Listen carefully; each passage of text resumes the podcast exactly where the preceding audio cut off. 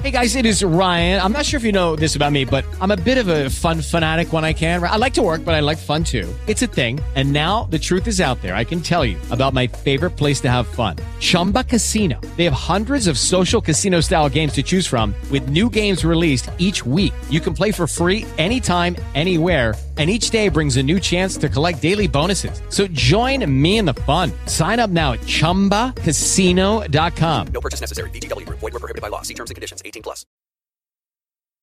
Funding for today's episode comes from a new podcast called Unsolved Murders, True Crime Stories, and the Ring Video Doorbell.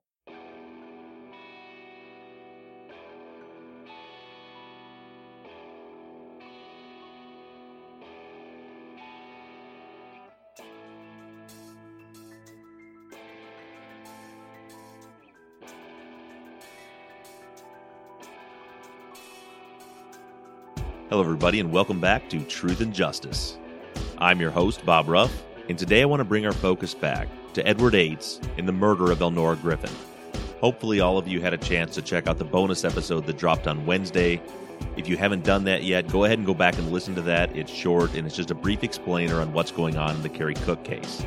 And so once you've listened to that, you understand that we're going to continue working Ed Yates' case, and I will keep you updated on what happens with Kerry's case as well. But there's a lot happening in Ed's case right now, and we really need to draw our focus into it. And also, before we get started today, I want to forewarn you guys that the episode next week is probably going to be a little bit shorter than normal.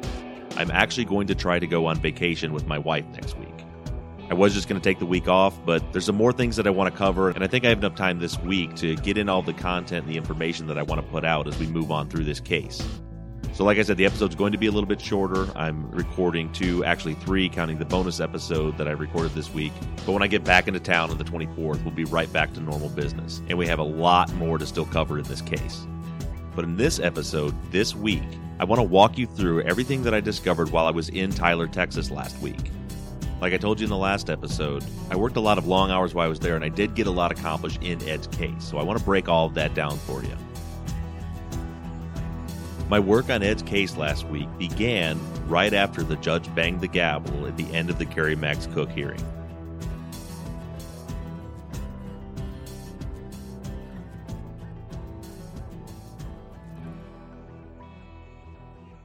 When Kerry's hearing ended, like I mentioned last week, District Attorney Matt Bingham was standing just 10 feet in front of me in that courtroom.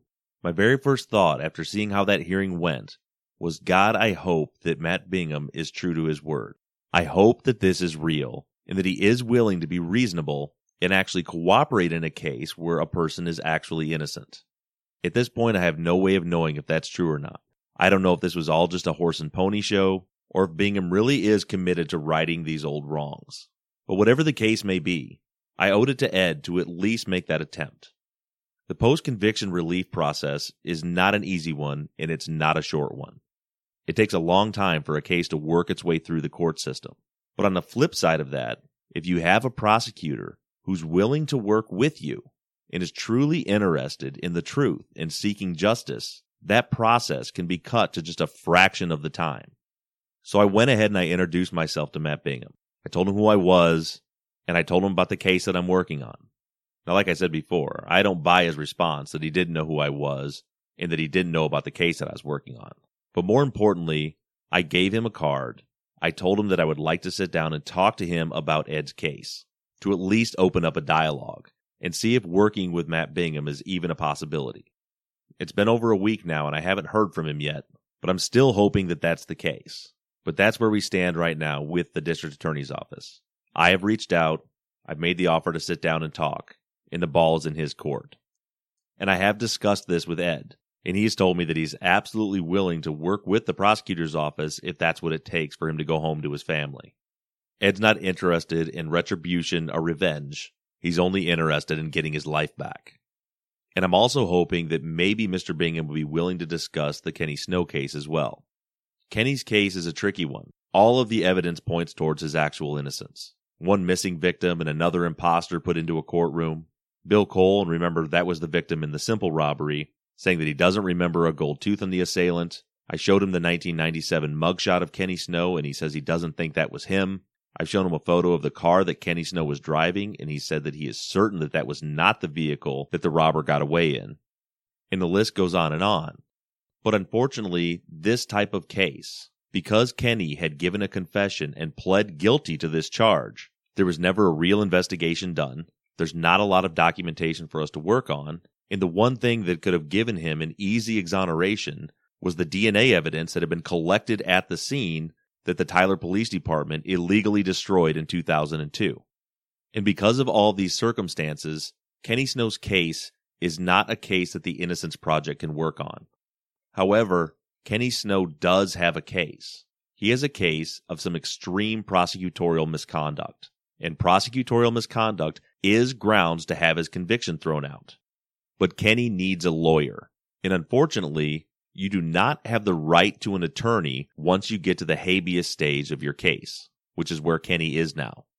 What that means is he cannot get a court appointed attorney. So he's left to either attempt to write motions by himself or to hire an attorney to represent him and fight this case for him.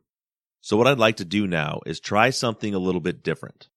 We've done crowdfunding for lawyers before, but in this case, I really want to try and tap into the crowdsourcing aspect of this movement.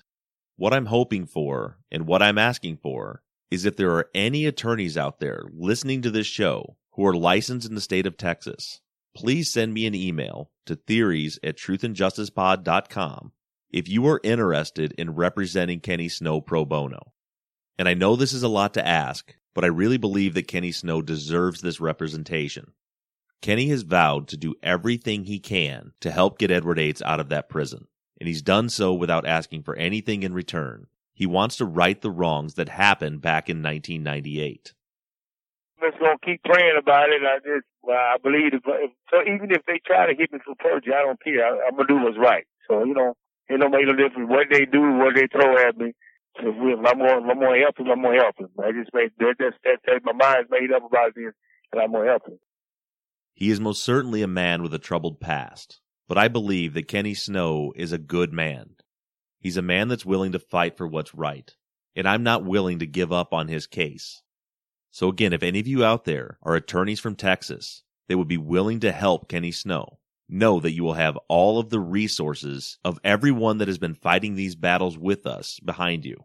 And so once again, let's all bind together and show the Smith County DA's office what the Truth and Justice Army can do.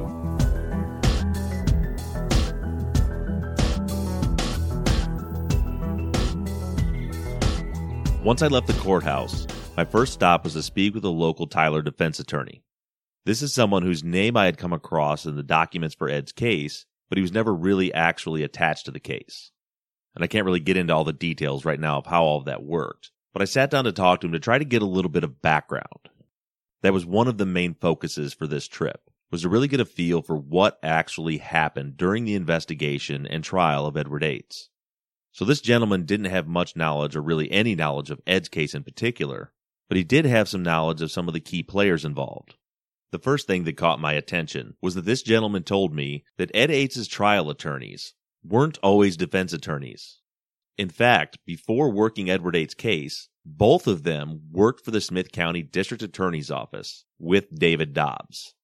And in fact, from what he tells me, Ed's case was one of the first, if not the first, defense case that these two attorneys had ever worked together. Now, this isn't any kind of huge revelation, but it's just one of those things that you want to tuck away in the back of your head and remember. We went on to ask him what he thought about David Dobbs as a district attorney. And without hesitation, the first word out of his mouth was sleazy. This guy seemed to have everyone's number. Everyone that I've suspected of bending the rules in Ed's case, this lawyer confirmed that it's not something that he would put past any of them. I'd mentioned Jason Waller, Bobby Van Ness, and of course, David Dobbs. Now, I didn't lead him with any of this information. I just started giving him names and asking for his opinion.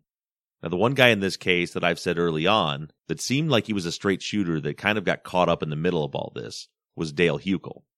And sure enough, when I mentioned Dale Huckel to this guy, he said he wasn't real familiar with him, but as far as he knows, he's a decent guy, which was pretty much the impression I had from going through the documents. But as far as the others, after I'd went through this entire list of names, he said that these are some of the people that go along with the Smith County mindset of conviction at all costs. Then he gave me another turn of phrase that I hadn't heard before, and it makes a lot of sense when I've looked at all of these cases from Smith County. Remember, almost every case we worked involves a jailhouse snitch, or a witness that's on probation, or a witness that's facing other charges. And this guy just chuckled. He said, Yeah, with the Smith County DA's office, their famous quote is Do you want to be a witness or a co defendant?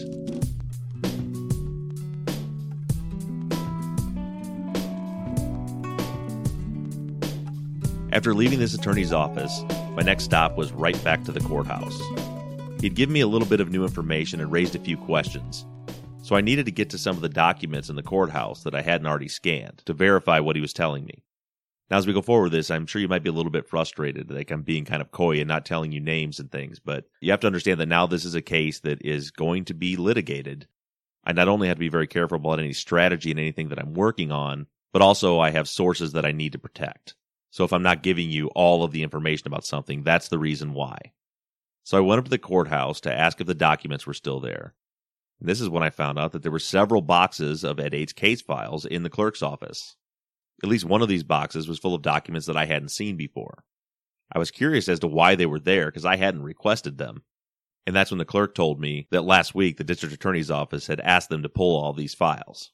That would be the district attorney's office that doesn't know anything about Ed Yates' case. But in any event, I found the documents I was looking for and got them scanned in, as well as a few more, and then I headed across the street to meet with one of Ed's trial attorneys. Cliff Roberson was nice enough to carve out some time out of his day to sit down and talk with me. For the short amount of time I spent with him, he seemed like a very nice guy. The first thing that I asked him was, Do you believe that Edward Yates was innocent?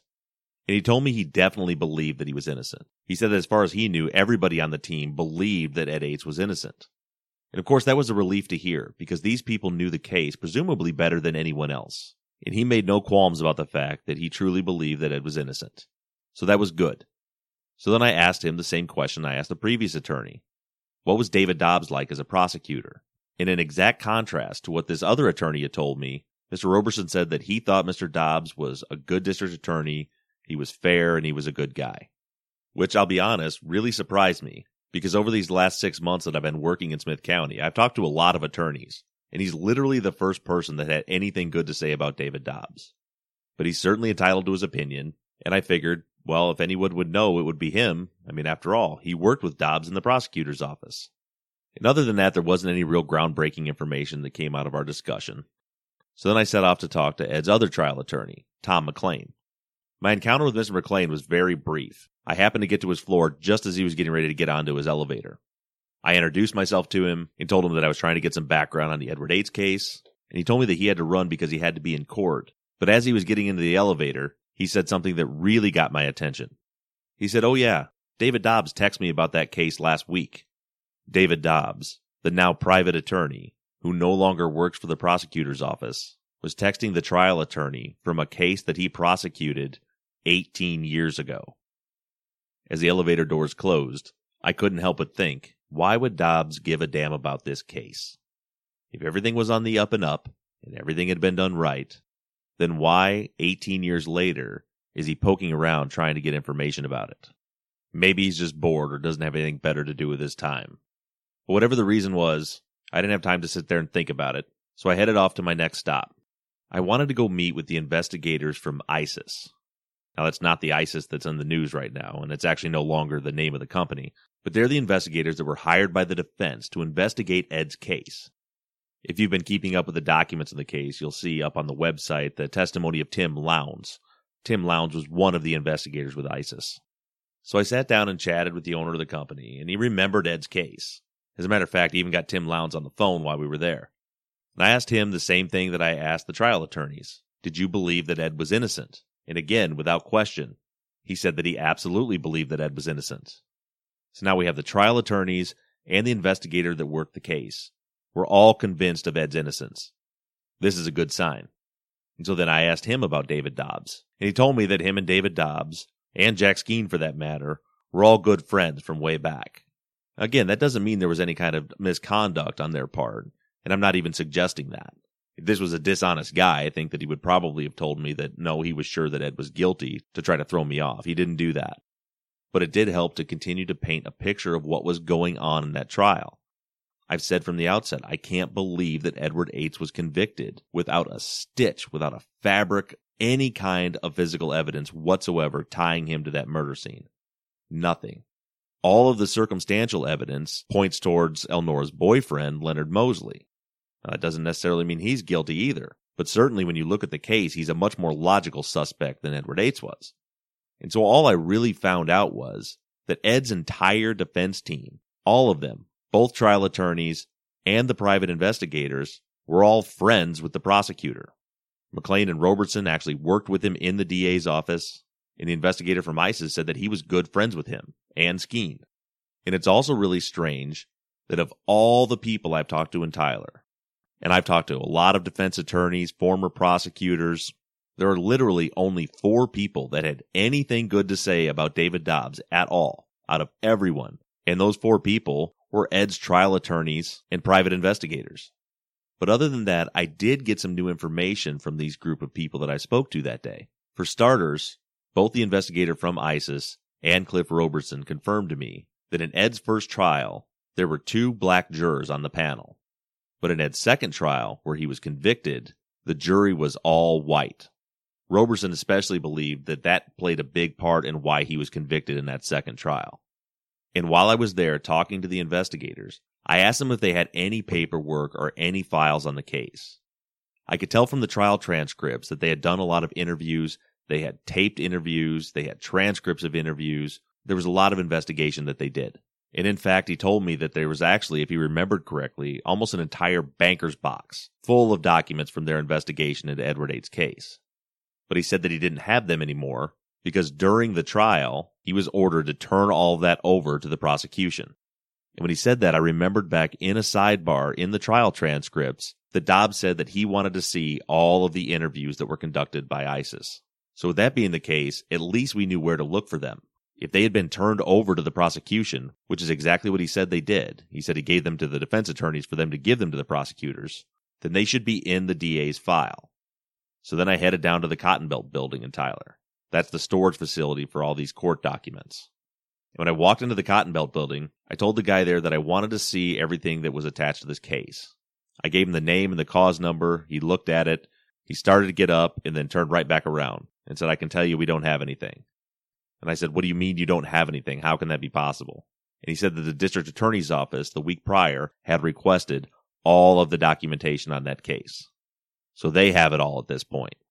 So by dinner time on Monday, one thing I at least knew for sure is I definitely at least had David Dobbs and Matt Bingham's attention.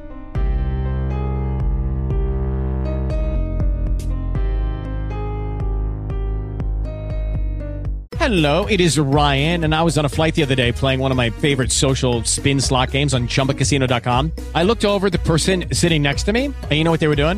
They were also playing Chumba Casino. Coincidence? I think not. Everybody's loving having fun with it. Chumba Casino is home to hundreds of casino style games that you can play for free anytime, anywhere, even at 30,000 feet. So sign up now at chumbacasino.com to claim your free welcome bonus. That's chumbacasino.com and live the Chumba life. No purchase necessary. Group. Void prohibited by law. See terms and conditions. 18 plus. It is Ryan here, and I have a question for you. What do you do when you win? Like, are you a fist pumper? A woohooer, a hand clapper, a high fiver. I kind of like the high five, but if you want to hone in on those winning moves, check out Chumba Casino. At ChumbaCasino.com, choose from hundreds of social casino style games for your chance to redeem serious cash prizes. There are new game releases weekly, plus free daily bonuses. So don't wait. Start having the most fun ever at ChumbaCasino.com. No purchase necessary. Group. Void were prohibited by law. See terms and conditions. 18 plus.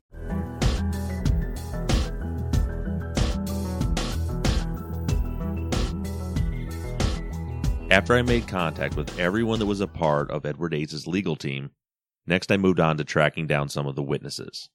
The first person that I wanted to talk to was Kubia Jackson. As a reminder, Kubia Jackson was the one that told police that on the night Elnora was murdered, that she had called Elnora, and Elnora told her that she was sitting there talking to Edward. This statement, which later became trial testimony, really was the linchpin of the state's case. It was literally the only thing they had to tie Edward to that house.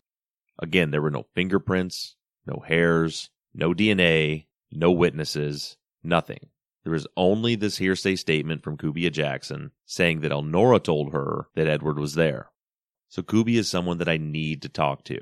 I got in the truck and I headed down 31 towards Kubia's house. As I was heading down the road, I thought maybe I should stop and talk to Johnny first. And again, I don't mean to be rehashing things, but I want to make sure everybody's clear on who's who. Johnny Pryor was Elnora's cousin and her neighbor. She lived right next door to the trailer. So I swung into Johnny's house to check on her. I haven't heard from her since my last trip to Tyler. Johnny came out and talked to me for a few minutes, and eventually she invited me in. She seemed a lot more open to talking to me this time around. I went inside and sat on her couch and ended up spending about an hour and a half there. I didn't see the calloused woman that I saw last time I was in Tyler this time around. She was almost excited to see me. She was smiling, she was interested in everything I had to say. She was joking with me when I walked in. She was just getting ready to go on a trip to visit some family, and she had bought two new air mattresses, and she had them blown up in her living room. Said the instructions told her to blow them up and leave them inflated for a couple of days. So I had to help her move the air mattresses around. And then she just really opened up. I told her that I wanted to get a hold of Elnora's family. That's one thing that's really been frustrating me in this case. Of everyone that I've talked to, everyone I've come in contact with, the people that I want to speak to the most are Elnora's family. They may cuss me out or tell me to leave them alone. I don't know how they'll react, but they at least deserve to know what's happening. They deserve to know that I'm reinvestigating the case and that the man who has been sitting in prison for 18 years for the murder of their family member is not the person who killed her, and that the real killer is still out there. Johnny didn't have any contact information for Elnora's kids, but the person she was going to visit does. So she promised me when she goes down there, she's going to give them my card and try to put me in touch with Elnora's son and daughter. I asked Johnny if she would be okay with me questioning her about the events on the night that she found Elnora's body. I didn't want to push her, but surprisingly she told me she had no problem with it, and she walked me through the events of that night. And as soon as she started, it's obvious that these events have been burned into her memory. It was a night that she'll never forget. Johnny told me that she doesn't know who killed her cousin. She always assumed that it was Ed, because that's what the police told her. And he was convicted. And she kept coming back to the fact that Kubia said Elnora said she was talking to Ed that night. But she told me that the reality of the situation is she has no idea about what the case was against Ed. She was sequestered through the trial because she testified. She has no idea what the testimony was, what the evidence was, she said that she really only knows what she's read in the paper, and she has been more than willing to help in any way that she can to figure out once and for all who killed her cousin. And like I said, her memories were vivid and they were accurate. Listening to her describe the events of that night followed along point by point by point from what she testified at trial in 1998. I mean, it was incredible, really. Every little detail in those trial transcripts were exactly the same as the details as she described them to me. Everything from where the light switch was, if the light was on or off, everything. When she called 911, when she asked Mrs. Dews to come down with her. But there's one thing that has really caught my attention. It's a small thing, but it's something that could be significant. One of the reasons that I was asking Johnny to walk through what happened again that night is because in the trial, during her testimony in 1998, she testified that when she walked in the door, she looked to her left and saw Elnora laying completely naked on the floor next to the couch, and that there was a towel over her throat. Well, I have all of the crime scene photos that were admitted at trial, and in none of those photos is there a towel over her throat. She's just laying there completely nude. So I thought it was possible that maybe she misspoke at trial. But as she walked through her experience again with me that night, she again told me, I just remember looking over there by the couch, and there she was, nude. There was blood everywhere, and there was a towel over her throat. And I'm perplexed by this towel. If she's right, and that is indeed what she saw, then it's definitely in contrast with the crime scene photos that were presented at trial. Now, that doesn't necessarily mean there's some grand conspiracy here. It could be that there were crime scene photos taken before anybody touched her, and then the towel was moved away and more crime scene photos were taken. And that's actually standard practice. In any crime scene investigation, you start your photos from the outside, you work your way in, you document everything with photographs before you move it. But if she was right and there was a towel, and there were photographs of the towel on her body, why would the prosecution not have admitted those photos into evidence? It could be for a completely innocuous reason. The purpose of showing the crime scene photos at the trial is most certainly to try to tap into the emotions of the jurors. They want them to see how brutal the crime scene was. And that's not a Smith County practice, it's a common practice amongst prosecutors. So maybe they only showed the pictures with the towel moved so that they could see how brutal the killing actually was. But if Johnny's right and that towel is really there, it does tell us a little bit more about that crime scene. If Elnora had been beaten up and her throat slashed, and she was on the ground, dead, and she would have died within seconds from that injury, and then someone went back and put a towel over the wound, that is a clear indication of remorse. And some people put a lot of weight into profiling, and some people think it's junk science. And I'm not here to argue about that.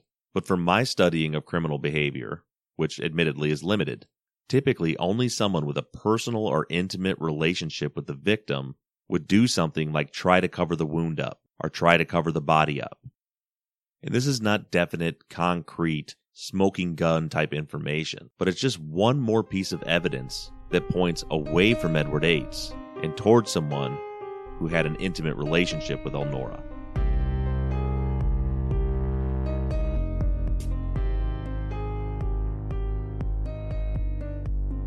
After we had sat inside and talked for about an hour, Johnny asked me if I wanted to go over to the trailer and see it. And I was actually really stunned that she had asked me that. She said that her brother Leon actually has been living in the trailer for a while, and he wouldn't mind. So sure enough, we got up, we walked over to the trailer, and Leon was just as kind and sweet as Johnny was. Surprisingly, he had no problem with us coming in and looking around. It was really eerie walking in there. The carpet had been changed, but the linoleum in the kitchen was still the exact same linoleum that was there when the murder occurred. I've stared at that linoleum for hours analyzing that footprint, and like I said, it was an eerie feeling to walk in and see it. Everything was still laid out almost exactly as Elnora had it laid out. The bedroom where the struggle began, it's the same size bed in the same location. The dressers are in the same location. As a matter of fact, I believe one of the dressers is the exact dresser that was in there when Elnora was killed. Johnny actually wanted me to show her and walk her through how the crime occurred, because again, she really had no idea. And so reluctantly, I did. I walked through step by step of how the murder occurred, how the struggle started in the bedroom, and how the killer tried to choke her in there and almost succeeded.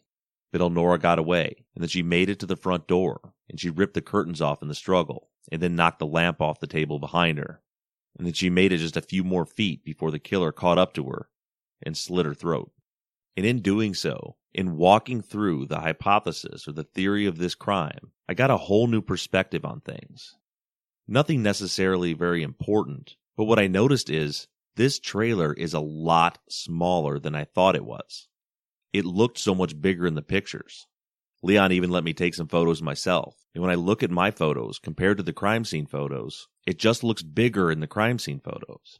It took me a little while to figure out why, and finally it occurred to me. I hadn't taken into account the fact that Elnora was so small.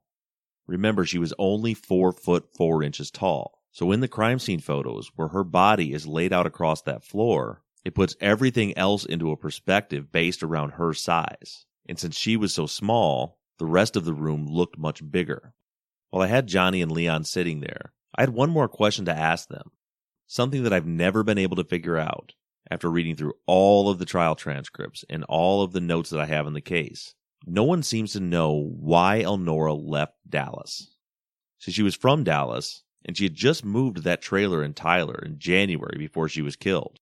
There were references in a few of the interviews where people were telling the police to check into why she left Dallas. I don't think that it's relevant in the case, but it just struck me as odd. And when I asked her, Johnny didn't know either. She said that she always thought it was strange that Elnora came to her and said she wanted to move down there. And she said, I always thought it was strange because she didn't even have a job here. And she did eventually get a job, but she didn't have a job secured when she moved to Tyler. Leon told me that Elnora actually used to live with him in the Dallas area and was living with him right before she moved to Tyler. And he said that he never understood why she decided to move. The best explanation Leon could give was the fact that Elnora worked for a church. She was either a missionary or worked with missionaries, and she'd been staying in a house owned by the missionaries while they were gone out of the country. And shortly before she moved to Tyler, the missionaries had come back and Elnora had to move out. That's why she was staying with Leon. So he said that's all he could think of, is that she needed a place to stay. But even he thought it was odd, because she had a job in the Dallas area, and she could certainly find another place to rent. But in any case, still to this point, we don't know why Elnora moved to Tyler. We just know that she did. Before I left, Johnny did tell me something else. She told me that she always thought Ed was kind of a troublemaker. She didn't really know him that well, but he was good friends with her son. They grew up together, and she said that he was always getting in trouble at school. And none of that really means a whole lot, but it does maybe explain why it was so easy for the family and friends to accept that Edward was the one that killed Elnora.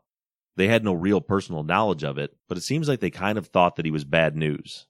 And Ed's told me that it's not entirely untrue. He said that he had actually dropped out of high school at one point. He went back and got his GED and eventually went on to college, but he was a bit of a rebel in high school. After we'd been talking for a while, I looked down at my phone and realized it had been an hour and a half, and I still needed to get out to Kubia's house. Johnny tried calling Kubia for me to let her know that I was coming, but unfortunately Kubia wasn't home. But she did promise me that she was going to give Kubia my number and let her know that I'm a nice person and that she should talk to me. And before I left, Johnny did have to take a few minutes to show me some of her collectibles. Johnny actually volunteers and teaches black history. She goes to schools and churches, and she's got a really cool collection of old antiques and models, and she was definitely really excited to have someone to show them off to.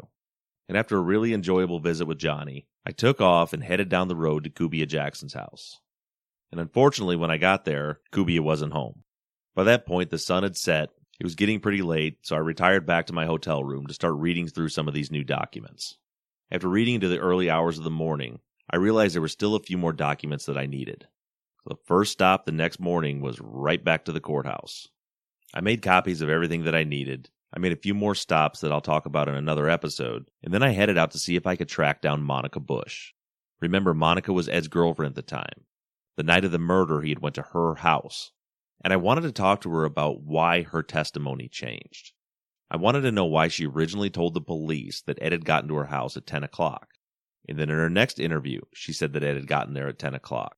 And at the first trial, she testified that Ed had gotten there at 10 o'clock. But by the second trial, she testified that Ed didn't get there until 11:20. That just never added up to me. Well, I lucked out with Monica. When I got to her apartment complex, she happened to be pulling in and walking into the house after work. And to be honest, I think I scared the hell out of her. There she is getting out of her car with an armful of groceries, and here comes a stranger asking her if she wants to talk about her ex boyfriend from 25 years ago. Monica was very nice, and she was very reluctant to talk about the case. She was kind to me, and she talked to me, and she opened up to me a little bit.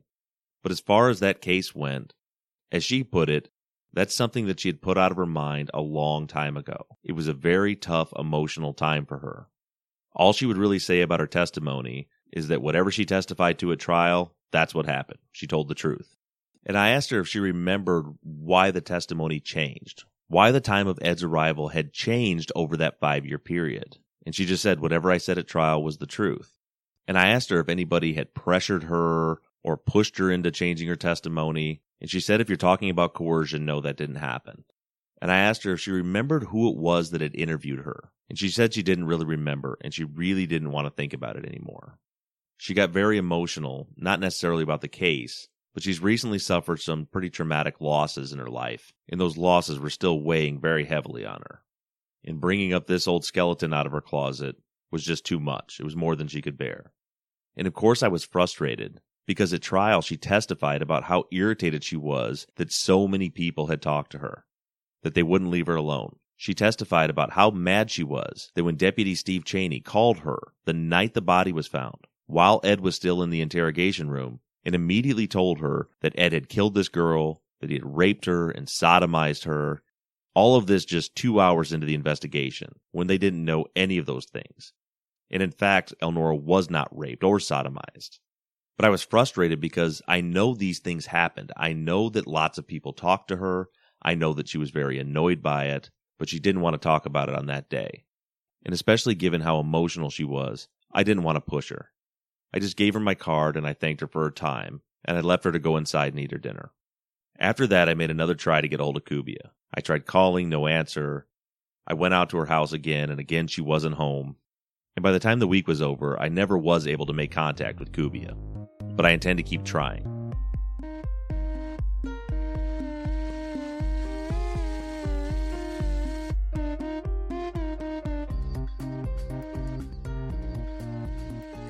Later that night, I sat down with Allison Clayton. You heard from her at the end of the episode last week. Allison Clayton is an attorney with the Innocence Project. Throughout the course of investigating this case, I've been in communication with Michael Ware, the executive director of the Innocence Project. I've talked to him a lot about Ed's case, and throughout the course of these months, he's asked me to obtain more information. He needed trial transcripts, he needed witness statements, he needed trial exhibits. He was the reason for a lot of my trips to Tyler. I thought if the Innocence Project is interested in Ed's case at all, then I'm going to do everything that I possibly can to convince them to take it on. Well, just a few weeks ago, while on the phone with Mike, he told me that the Innocence Project is going to take Ed's case. He assigned the case to Allison. I haven't spoken about it up until this point because there was a lot of paperwork that needed to be shuffled back and forth. But now Ed finally has an attorney to join in this fight with us.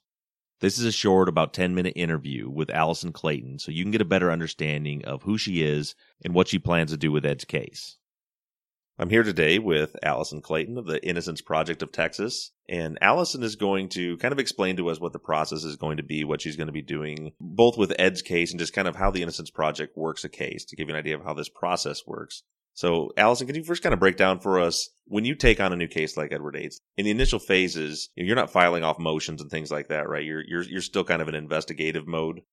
That's right. So before you can ever go into court or file any kind of motion or document, you have to understand what your case is that you're working with. You need to know the facts of the case. You need to know what it is you're dealing with. You need to know what might be out there that you can work with or what's not there to work with. So before you have the ability to go into court and to sign your name to a document saying this is these are the facts that I believe are in this case, you have to know what those facts are. Sure.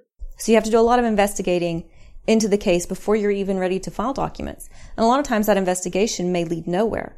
That investigation may lead to somewhere that's good for somebody, but not necessarily an innocence project. So, and, and that's where the phase that we're in right now, or you're in right now with the Edward Yates case. Uh, from my understanding, you've been assigned to the case, and now you're in the process of gathering information and starting an investigation. That's right.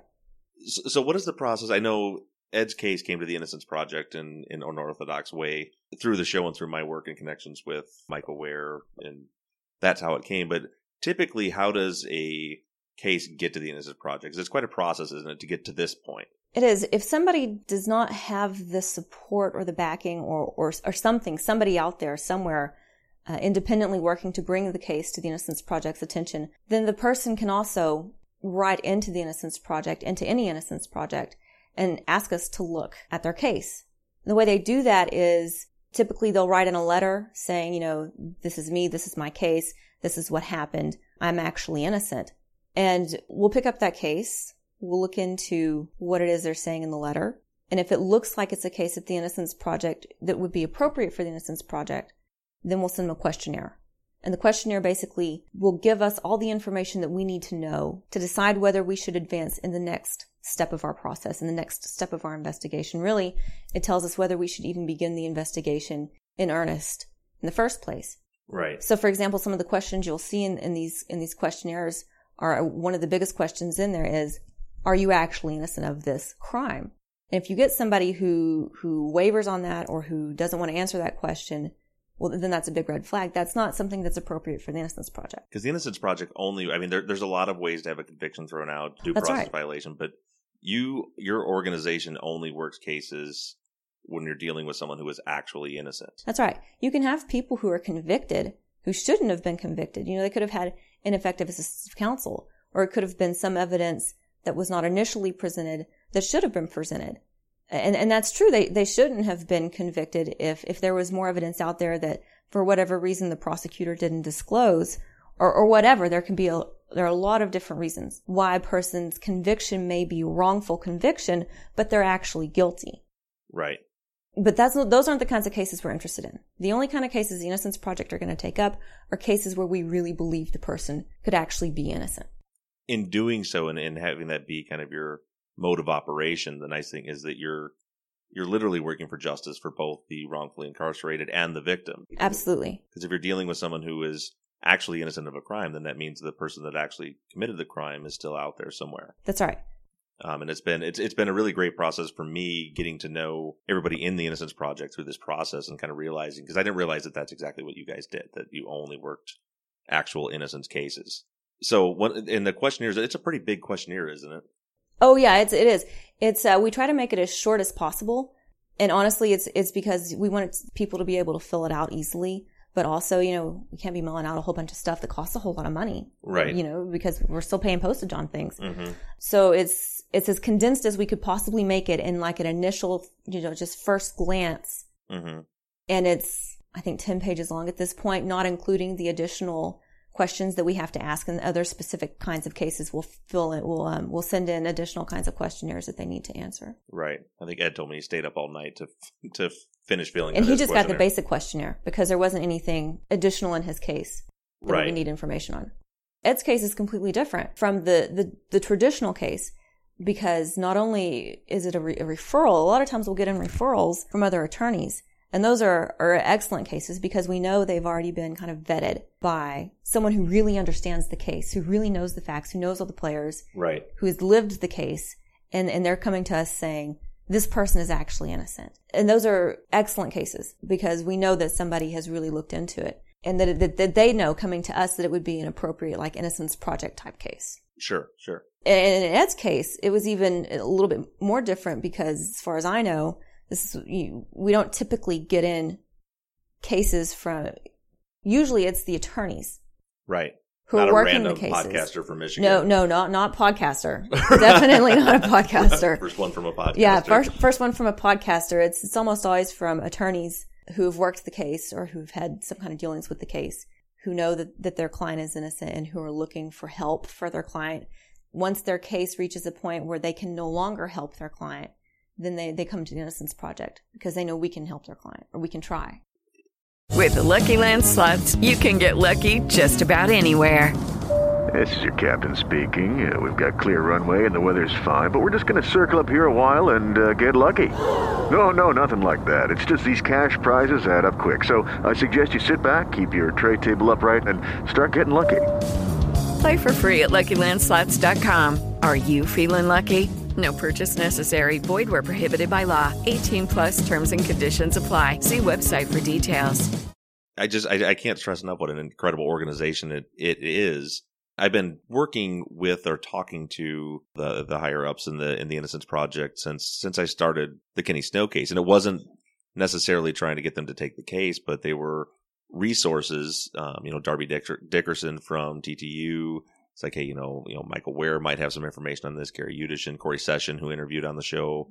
So I, I've got to know these guys a little bit over the time, and it was pretty incredible to me, you know, in, in in my conversation with Michael when he decided that he wanted to put somebody on this case and move forward. That he was so open to the fact and so committed to the cause of helping the the wrongfully convicted of act, you know, that are actually innocent. That he was willing to take the time to talk to this random podcaster guy and listen to what I have to say. And he was, I mean, he blasted me with some tough questions. You know, he's, you know, I remember talking to him when I, when I was telling him, you know, Mike, I think I think Ed is actually innocent. Like I, I really do. Like I don't say this very often, but I really believe that the facts support that he did not do this. And he's like, "Well, talk to me when you get trial transcripts." Two days later, I'm on a plane and I'm down here and I'm copying trial transcripts and everything. I was like, "Okay, Mike, I got the transcripts." You know, it's like I got now. What else do you need? Well, you need you're going to need this, and you're going to we need to know this, and we need to know that, and and so then I'm pouring through the transcripts and all the thing. But but the fact that he was willing to to entertain the idea and just not and even though it came in an unorthodox way to to consider it and then get us to this point is it speaks a lot of the organization. It's a great organization and it's great to be working with you guys. So as you move forward, and, and I want to take this minute to kind of point out to all of you.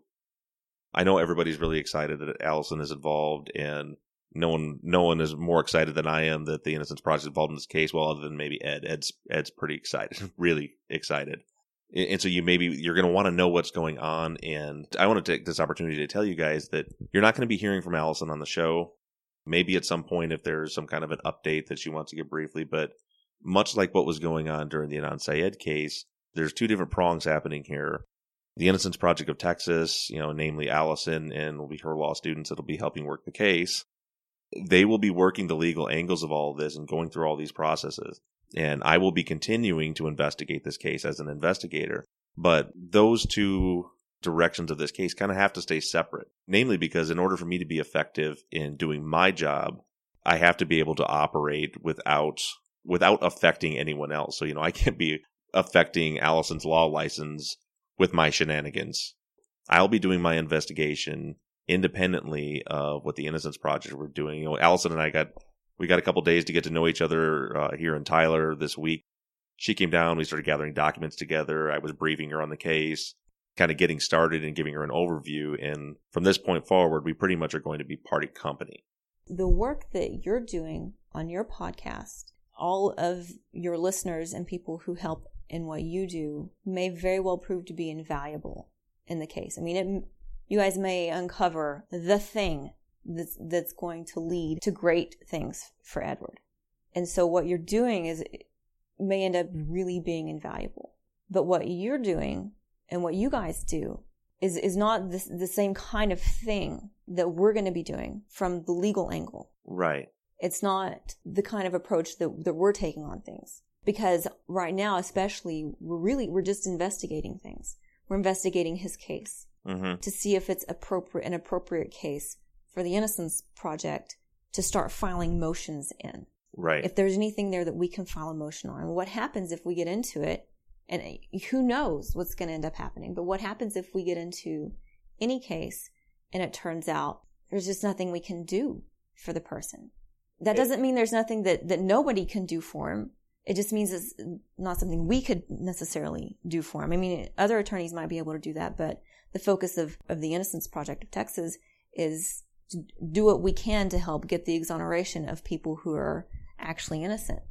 Yeah, and and sometimes the fact that there may be nothing that you can do doesn't mean that the client isn't innocent. They could very well be innocent, but there are legal standards that have to be be able to be met. So, for example, there there can be cases that are that are dead unless there's new evidence, or That's that are- exactly correct. yeah, or there's a DNA test may prove innocence, but the DNA's gone or something that has been destroyed. You know, so it- and that's kind of what you mean, right? That if if there's if there's nothing you can do, it's not about what you know; it's about what you can. From the legal angle, it's about what we can do as attorneys.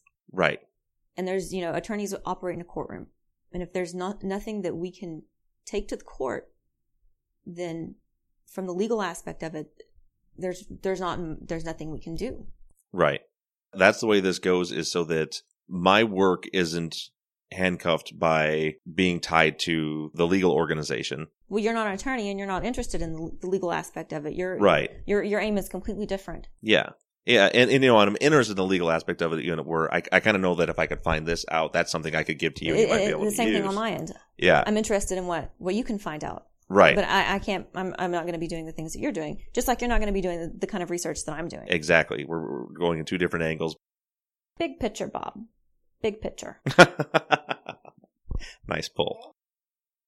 This has been awesome these last couple of days for Alice and I to get to know each other and overview the case. And we kind of have an idea of the directions that both of us are kind of trying to go with it. And now we're going to go off and do our thing. So, like I said, you, you won't be hearing from Allison probably for a while. There may be an ep- update at some point if there's a motion filed or something like that. But other than that, you and I, you, the listeners, and, and I are going to continue on and keep doing our work and know that in the background that the Innocence Project of Texas is going to be doing their work to see what they can do for Ed. And that's something that I, I wanted to make sure I got on the show that you guys all know this has happened because it's something that that we as a team can all hang our hat on that we're not just spinning wheels here and we're not just entertaining that we're making real progress and making a difference and we've actually we've helped to make something happen you know we've taken ed that had given up on all of this and now he's got a real powerful organization working on on his behalf. That's due to the fact that all of you have stayed engaged and stayed involved and helped out with this. By you coming down here and getting those transcripts, getting them copied, getting them to us, your tenacity in reaching out to Mike, following up with him, and staying on everything because of that, and because of everything else that you're saying, because of the investigations that you've done in the case, because of your discoveries that you've made in the case that really are painting uh, are very it's not just that they, they, they caught the attention of the Innocence Project, but that they're they're compelling enough for us to just just take it from you. I mean, you don't understand how many years you've cut off the process for him by coming to us with the amount of investigation, the amount of progress you've made in the case, all of the documents that you've come down here and you've scanned, that that has immensely, immeasurably accelerated the process in Ed's case because you have done all of that work. Well, thank you for that. I, I appreciate all of that and appreciate everything you guys are doing. And I'm, I'm a little jealous because tomorrow morning Allison is leaving me. And and where are you going tomorrow, Allison? I will be going to sit down and visit with Ed. So Edward is very excited. By the time you hear I'm excited this, about it too. and and I'm bummed about it because I was hoping to be able to go with. I have not got to meet Ed yet, but I'm hoping to very soon. But Ed, I talked to him last night, and he Ed's really excited. I'm sure we'll talk about all this with Ed and how things are going without getting into details of what you guys are doing on, on your end very soon. But thank you, Allison, again for everything you're doing and for taking the time to interview with me and letting all my listeners know what's going on. And good luck with your mission going forward. And tell Ed I said hello. I sure will. Thank you so much.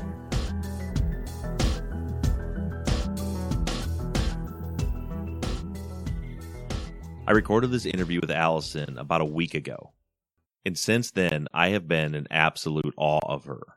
Her tenacity and work ethic on this are incredible. The Innocence Project Clinic hasn't even begun. Her students don't even come back to the fall. So right now it's just her, but she has been working her ass off for Ed. I don't know exactly what she's doing, but I know that every morning when I wake up, I've got two or three emails from her just asking questions about the case, just trying to connect dots and figure out the big picture. She has obviously been working a lot of long days and long nights on the case already, and I'm really excited to see where this goes from here. And Ed really likes Allison too. As soon as she left from their visit, he got right on the phone and called me to tell me how it went. He said that he really liked her and he felt very comfortable with her. And he could hardly contain his excitement that there's actually an attorney, a real attorney working for him to try to get him out of there. And he told me that he felt a little embarrassed because as he was telling the story, he got very emotional several times. It seems like the wall that he's built up, the armor that he's put on over these 18 years, is finally starting to crumble away. I talked to him a little bit about the Kerry Cook case and what was going on, and he told me that you just can't understand what that prison does to you. He said that he spent 16 years in what he called the building, which is the main part of the prison. He's a trustee now and he works out at what he calls a camp, where he's a cook and he has a little bit more freedom. He can move around. He actually has a little bit of privacy. There's only about 111 inmates in the camp where he's at. But he told me, and these were his exact words, that 16 years in that building fucked him up. He didn't really want to get into what he meant, and I didn't want to push him. But he was telling me that as bad as that was, he can only imagine how much worse it would have been on death row. But he said all these events over the last several months have changed him. He said he finally feels human again, and he made me promise before I got off the phone that I would pass this message along to all of you. He wants you all to know for everybody that has sent him letters that they really do brighten his day. He said he knows he's told you all that before, but he just couldn't express enough how appreciative he was to have so many people that care about him. And he also wanted me to say that there are a few listeners that have got onto JPay and have put money into his commissary for him. And he wanted me to make sure to tell you that he really, really appreciates that. But for anybody that's done that or anybody that's thought about doing that, to please stop. He said he doesn't feel right about taking that money. He said he's okay, he doesn't need it, and he doesn't want it to be about that. He said he loves the letters and he appreciates the gesture, but he really doesn't want anybody's money. And don't take that personally, because he also won't accept any money from me. I've offered to give him money before to help him buy stamps to keep writing letters, and he said that he just doesn't want it. But that day when I talked to Ed, right after Allison left, I didn't think that he could be any more excited. Over these past several months, the tone of his voice has changed, his attitude has changed. It's like I've seen the transformation into a completely different person. But one thing about Ed is he's not a bullshitter. Whenever he calls me, I always ask him, man, how you doing? And he says the same thing every time. And I mean every time. He says, oh, I'm all right. You know, I'm here. He doesn't pretend that he's happy to be there. He just tells it how it is. Well, last night Ed called me, and again, as I always do, I said, "How you doing, man?" And his exact words were, "Man, I am great. I'm better than great. I've never been this good. I am so great." I mean, he could barely contain himself. I've never heard him sound like that. So of course I asked him what's up, and he said, "Man, I got a visitor this weekend." He said my wife came to visit me. Without the kids It wasn't like a planned Father's Day trip or anything like that. Just his wife came to see him and sat and talked with him for about two and a half hours. I didn't get into what they talked about. I just wanted to sit and listen to Ed sound happy. And so, Kimberly, I know you're listening, and you need to know that you made Ed's whole world when you went and visited him last weekend. And right now, as I'm saying this, it just occurred to me that this episode is going to be dropping this weekend on Father's Day. And so I want to wish all of you fathers out there a happy Father's Day. And I want to wish a happy Father's Day to Kenny Snow, to Kerry Max Cook, and to Edward Yates.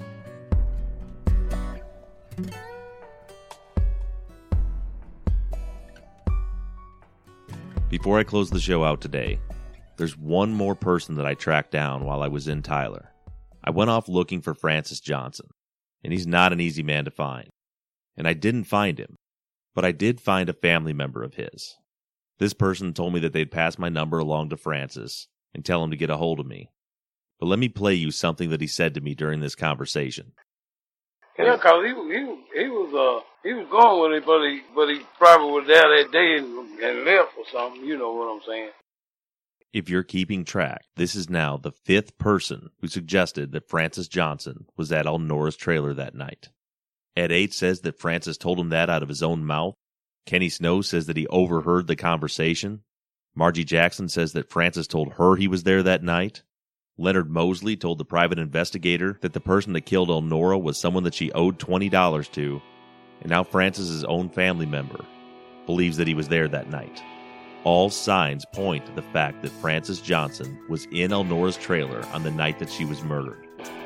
And if Francis Johnson was there, then Edward Yates wasn't.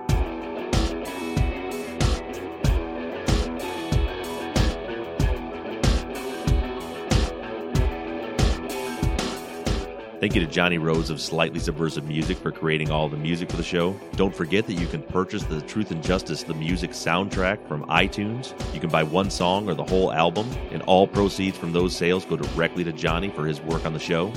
Thank you to Tate Krupa for designing and creating our logo. And another big shout out to my editor, Daniel Schaefer. I didn't get to mention him last week because I didn't think that he was going to be editing that episode. I was recording that episode late at night in a hotel room in Dallas, and I had told him that I was going to edit it myself because it was so late. By the time I got done, it was 1 o'clock in the morning, and I had several sound bites that I had to edit, as well as the main bulk of the show. So I sent Dan a text and asked if he might be willing to get started on editing that episode while I edited all the sound bites. He told me, yep, send it, and at about 3 in the morning, when I finished up all my work, Dan sent me a text and said it's all done and it's in the Dropbox. So once again, Dan saves the day, and I could not be more appreciative of the work that he's doing for us. And of course, I want to thank all of you for all of your support. It's been a rough road these couple of weeks, and it's nice to know that I've had this whole army behind me. Keep sending in your thoughts, theories, and ideas to theories at truthandjusticepod.com. Keep sending new cases to cases at truthandjusticepod.com. You can like the Truth and Justice Facebook page or follow me on Twitter at truthjusticepod. However you do it, stay engaged, stay in touch. But as for now, I'm signing off. I'm Bob Ruff, and this has been Truth and Justice.